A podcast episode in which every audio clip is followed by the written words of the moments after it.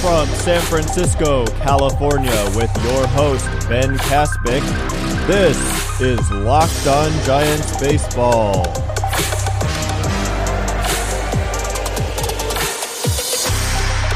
Welcome back to Locked On Giants Baseball, part of the Locked On Podcast Network, your team every day. My name is Ben Kaspick, and I'm thrilled to be with you again today.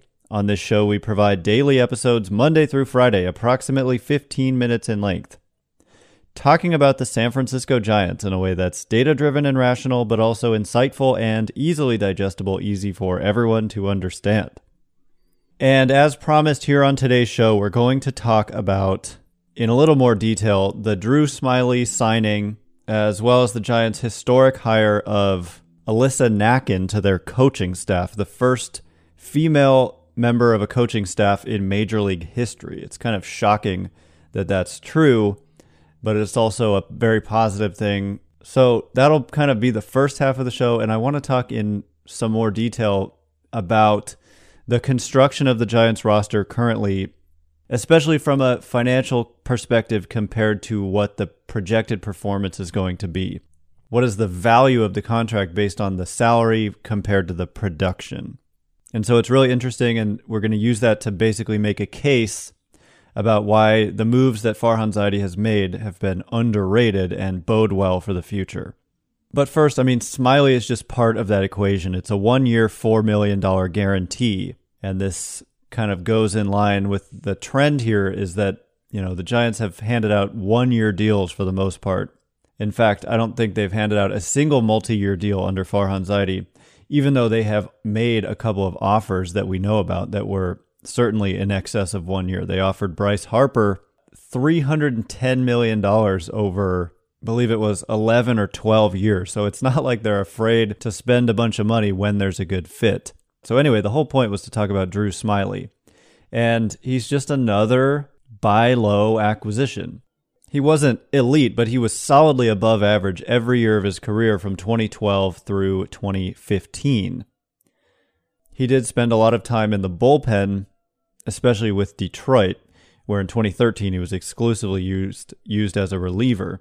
But he was a multi-inning reliever, so he's always been a pretty darn good pitcher. And throughout his peak years there, he was averaging around 3 wins above replacement per 200 innings, and that is solidly above average. So in his career, because he had some struggles in 2016, and then he had Tommy John surgery in 2017 and missed all of 2017 and 2018 with the injury. So I can kind of throw out last year and some of what we saw last year. He was really bad when he first pitched for the Rangers in 2019. Was traded to the Phillies in July and basically steadily improved. And in the last month of the year, he was at his very best and he was solidly above average in September across like five starts.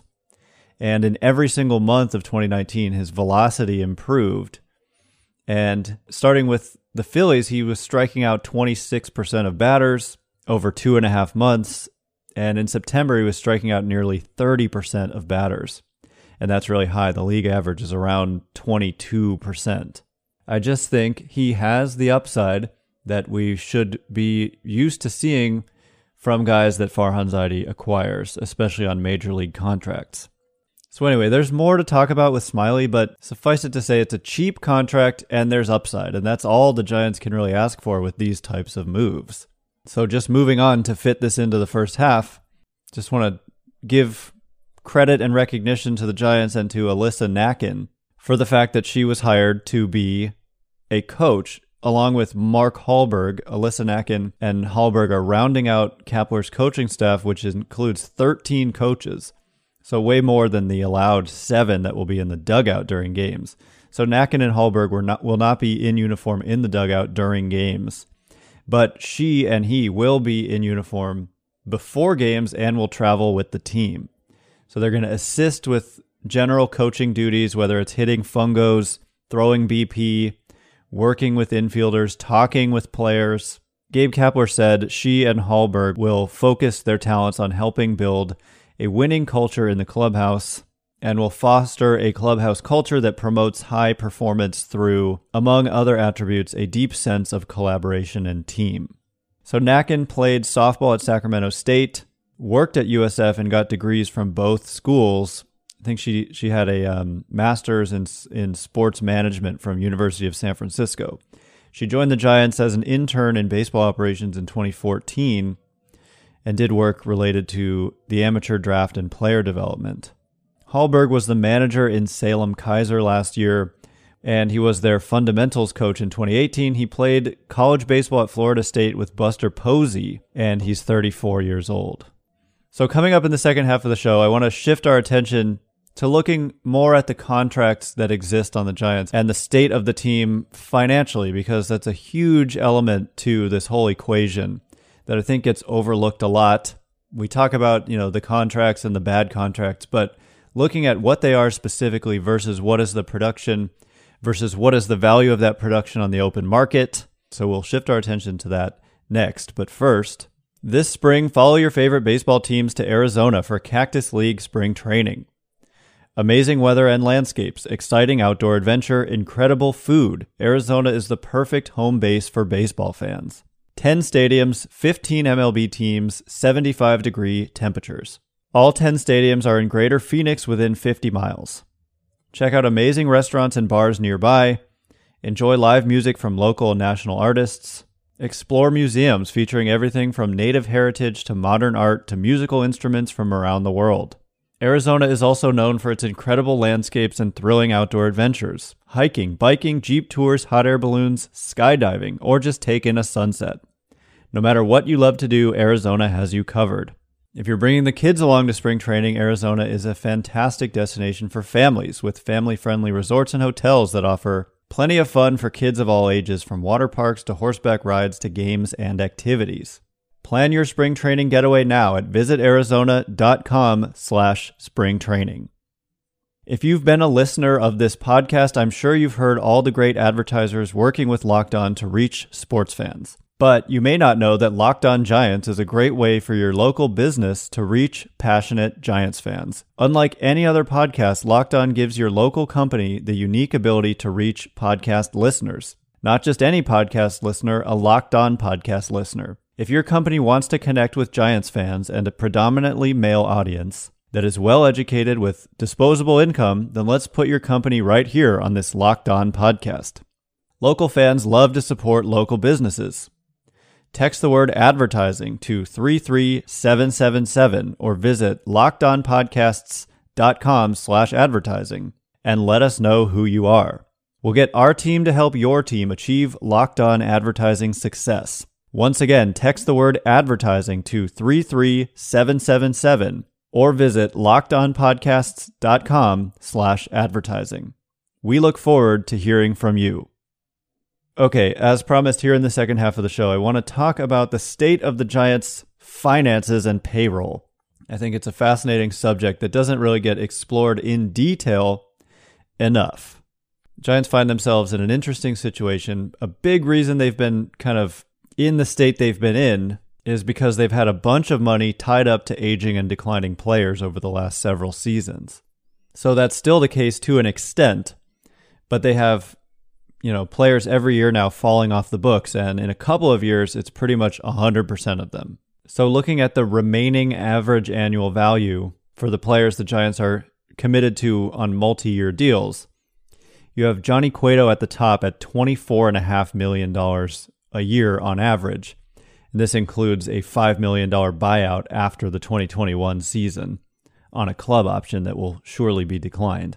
You've got Buster Posey at $23.7 million on average over the next two seasons, including a buyout. Jeff Samardzija making 19.8 million this year in the last year of his deal. Brandon Belt making 17 million a year each of the next two years. Brandon Crawford making 15.2 million each of the next year, uh, two years and Evan Longoria over three years, making an average of $14.7 million a year. And this is kind of a complicated one that includes the Rays paying some of his salary each of the next three years, plus the Giants being on the hook for a $5 million buyout of a 2023 $13 million club option.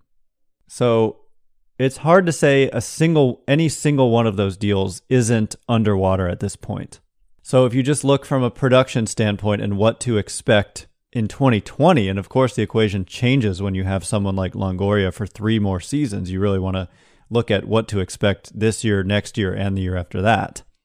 But just for 2020, based on what we should expect, I used Steamer 600 projections, which is a Steamer projection, and then it scales everyone to the same amount of playing time 600 plate appearances for position players, 200 innings for starters, 60 innings for relievers, and then 450 plate appearances for catchers. So I used that projection and then made my own playing time adjustments based on what I expect from these guys. For example, someone like Cueto is projected to throw 180 innings, but I'm taking the under on that. I set him to 160, which I still think may be high, given that it's his first year back from Tommy John.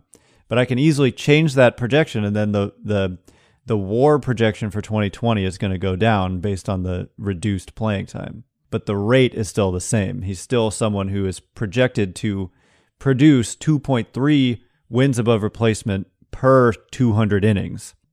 So, anyway, I did this for all these players, and it turns out that the player who's producing the least amount of value is Jeff Samardzija, who they're paying about $16 million per win above replacement based on the projection. Coming in second highest is Johnny Cueto at 13.3 million per war.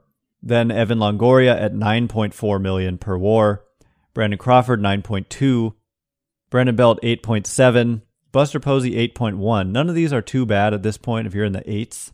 But then we can look at Kevin Gausman, Drew Smyly, and Tyler Anderson, the Giants' major league signings from this offseason. And Tyler Anderson projected across 100 innings to cost just $1 million per war, whereas Gausman and Smyly are under 4 million per war. So less than half of the next closest contract that Farhan Zaidi inherited.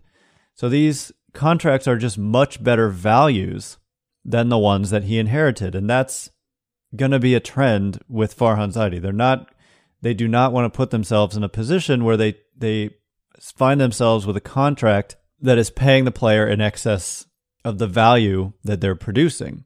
And that's why, you know, the contract for Madison Bumgarner has significant risk of being underwater in years three, four, and five, for example, based on some troubling trends in his production and the fact that he's going to age. So there's naturally an aging curve where talent declines. Bumgarner's already shown some signs of decline, although he picked back up in 2019. So it's a little unclear exactly where he is on the decline curve. But, you know, for a pitcher who's thrown a lot of innings five years down the road, you kind of worry about what's that going to look like in the back end. And that is what the Giants are wanting to avoid. They have so many of these guys right now. Like, for example, they're committing $115 million in 2020 from an average annual value standpoint to Cueto, Posey, Samardzija, Belt, Crawford, and Longoria. $115 million for 11.2 wins above replacement. So that's $10.3 million per war. And generally, we've said that a win above replacement costs about $9 million in free agency. But Eno Sarris of The Athletic recently researched this a little closer and discovered that in today's day and age, teams are actually pay- paying closer to $5 million per war. And that includes players in arbitration and players making the league minimum. So, just a general sense, that's the value of that production because those players should be factored in because teams were making decisions like the Giants' decision with Pillar to non-tender him even though he was estimated to make 9.7 million. And that might be somewhat in line with his projection if you're going based on 9 million per war. But it turns out teams are actually valuing that only at around 5 million per war. So in that sense Pillar would have been owed paid about twice what he was worth to the Giants. And so kind of maybe better to think of the value of a war at closer to $5 million. So then that would mean that this 119 million the Giants are committed to Cueto, Posey, Samardzija, Belt, Crawford, Longoria in 2020 is about double what they should be paying for that production. Whereas to Gausman, Smyly, and Anderson, they're only paying $14 million for four and a half wins above replacement, which is just $3.15 million per war, which is obviously a much better value than the 10 million that those other Giants players are receiving. So I get it. Those aren't like the huge difference makers that maybe Giants fans want, but there'll come a time and a place for that. And I still think a Nicholas Castellanos deal could be had at a strong value, where at least you're paying him fair value as opposed to a value that eventually towards the back end is going to be underwater. I think the Giants are now being super careful to make sure that the value is going to stay strong throughout the totality of the deal. And that is not something they were that careful about with the likes of Cueto, Posey, Samardzija Belt, Crawford, Longoria. Not only that, but some of these players, a lot of them got no trade clauses. So the Giants couldn't trade them before their value tanked, like the Rays did with Evan Longoria, for example. They traded Longoria to the Giants with five years left on that deal when it was getting increasingly more expensive towards the back end. So they got rid of him before he became worse and more expensive. And the Giants completely hampered their own ability to do that by by signing a lot of these guys to these long-term deals into their mid 30s with the no trade clauses. So anyway, a lot of these guys though are coming off the books and the Giants will have tons of flexibility to basically spend their money however they want. And that's why the future is so bright along with their budding farm system. So they're going to have potentially players like Joey Bart coming up making the league minimum and hopefully you know, from their standpoint, producing at a high level and making way less than that production is worth. And then so when you have players like that producing at a value of 15, 20 million dollars a year and only costing you half a million dollars a year, then, you know, you can spend your money on other players and you get a ton of surplus value based on the cost that you're spending and the value that you're getting. But for now, the Giants have been getting the opposite, where they're spending a lot more than the production they've been getting. So, anyway, if you just continue to make these value signings, it's not going to put you in that bad position. And then the other factor is, of course, you have to have a strong farm system that continually churns out quality players who will be underpaid when they're at their best. And it's a sad reality for the players, and there definitely needs to be something done so that they get a chance to get paid when they're still really good. The way free agency is now is a little bit unfair. But anyway, it bodes well for the Giants in the long term. This year right now they have about 156 million committed. Next year it's only 94 million committed, and then in 2022 it drops down to 24 million dollars committed. Basically the only commitments for 2022 are Evan Longoria and then the $8 million combined buyouts of Johnny Cueto and Buster Posey. So, pretty darn soon here, the Giants are going to have all kinds of flexibility to just spend their money however they want. And They're not going to be tied down with the contracts that Farhan Zaidi inherited. Anyway, that is all the time we have for today. We'll continue to talk about the payroll from this perspective, you know, regularly. It's a really important way to think about the construction of the Giants roster. Remember, to get this show every day, you need to hit that subscribe button if you haven't done so already. Once again, my name is Ben Kaspick. You can follow me on Twitter at Ben Kaspick. If you like this show, please consider rating it, leaving a review, and telling your friends and family to check us out. I cannot wait to be with you again tomorrow, and until then, we'll see you next time.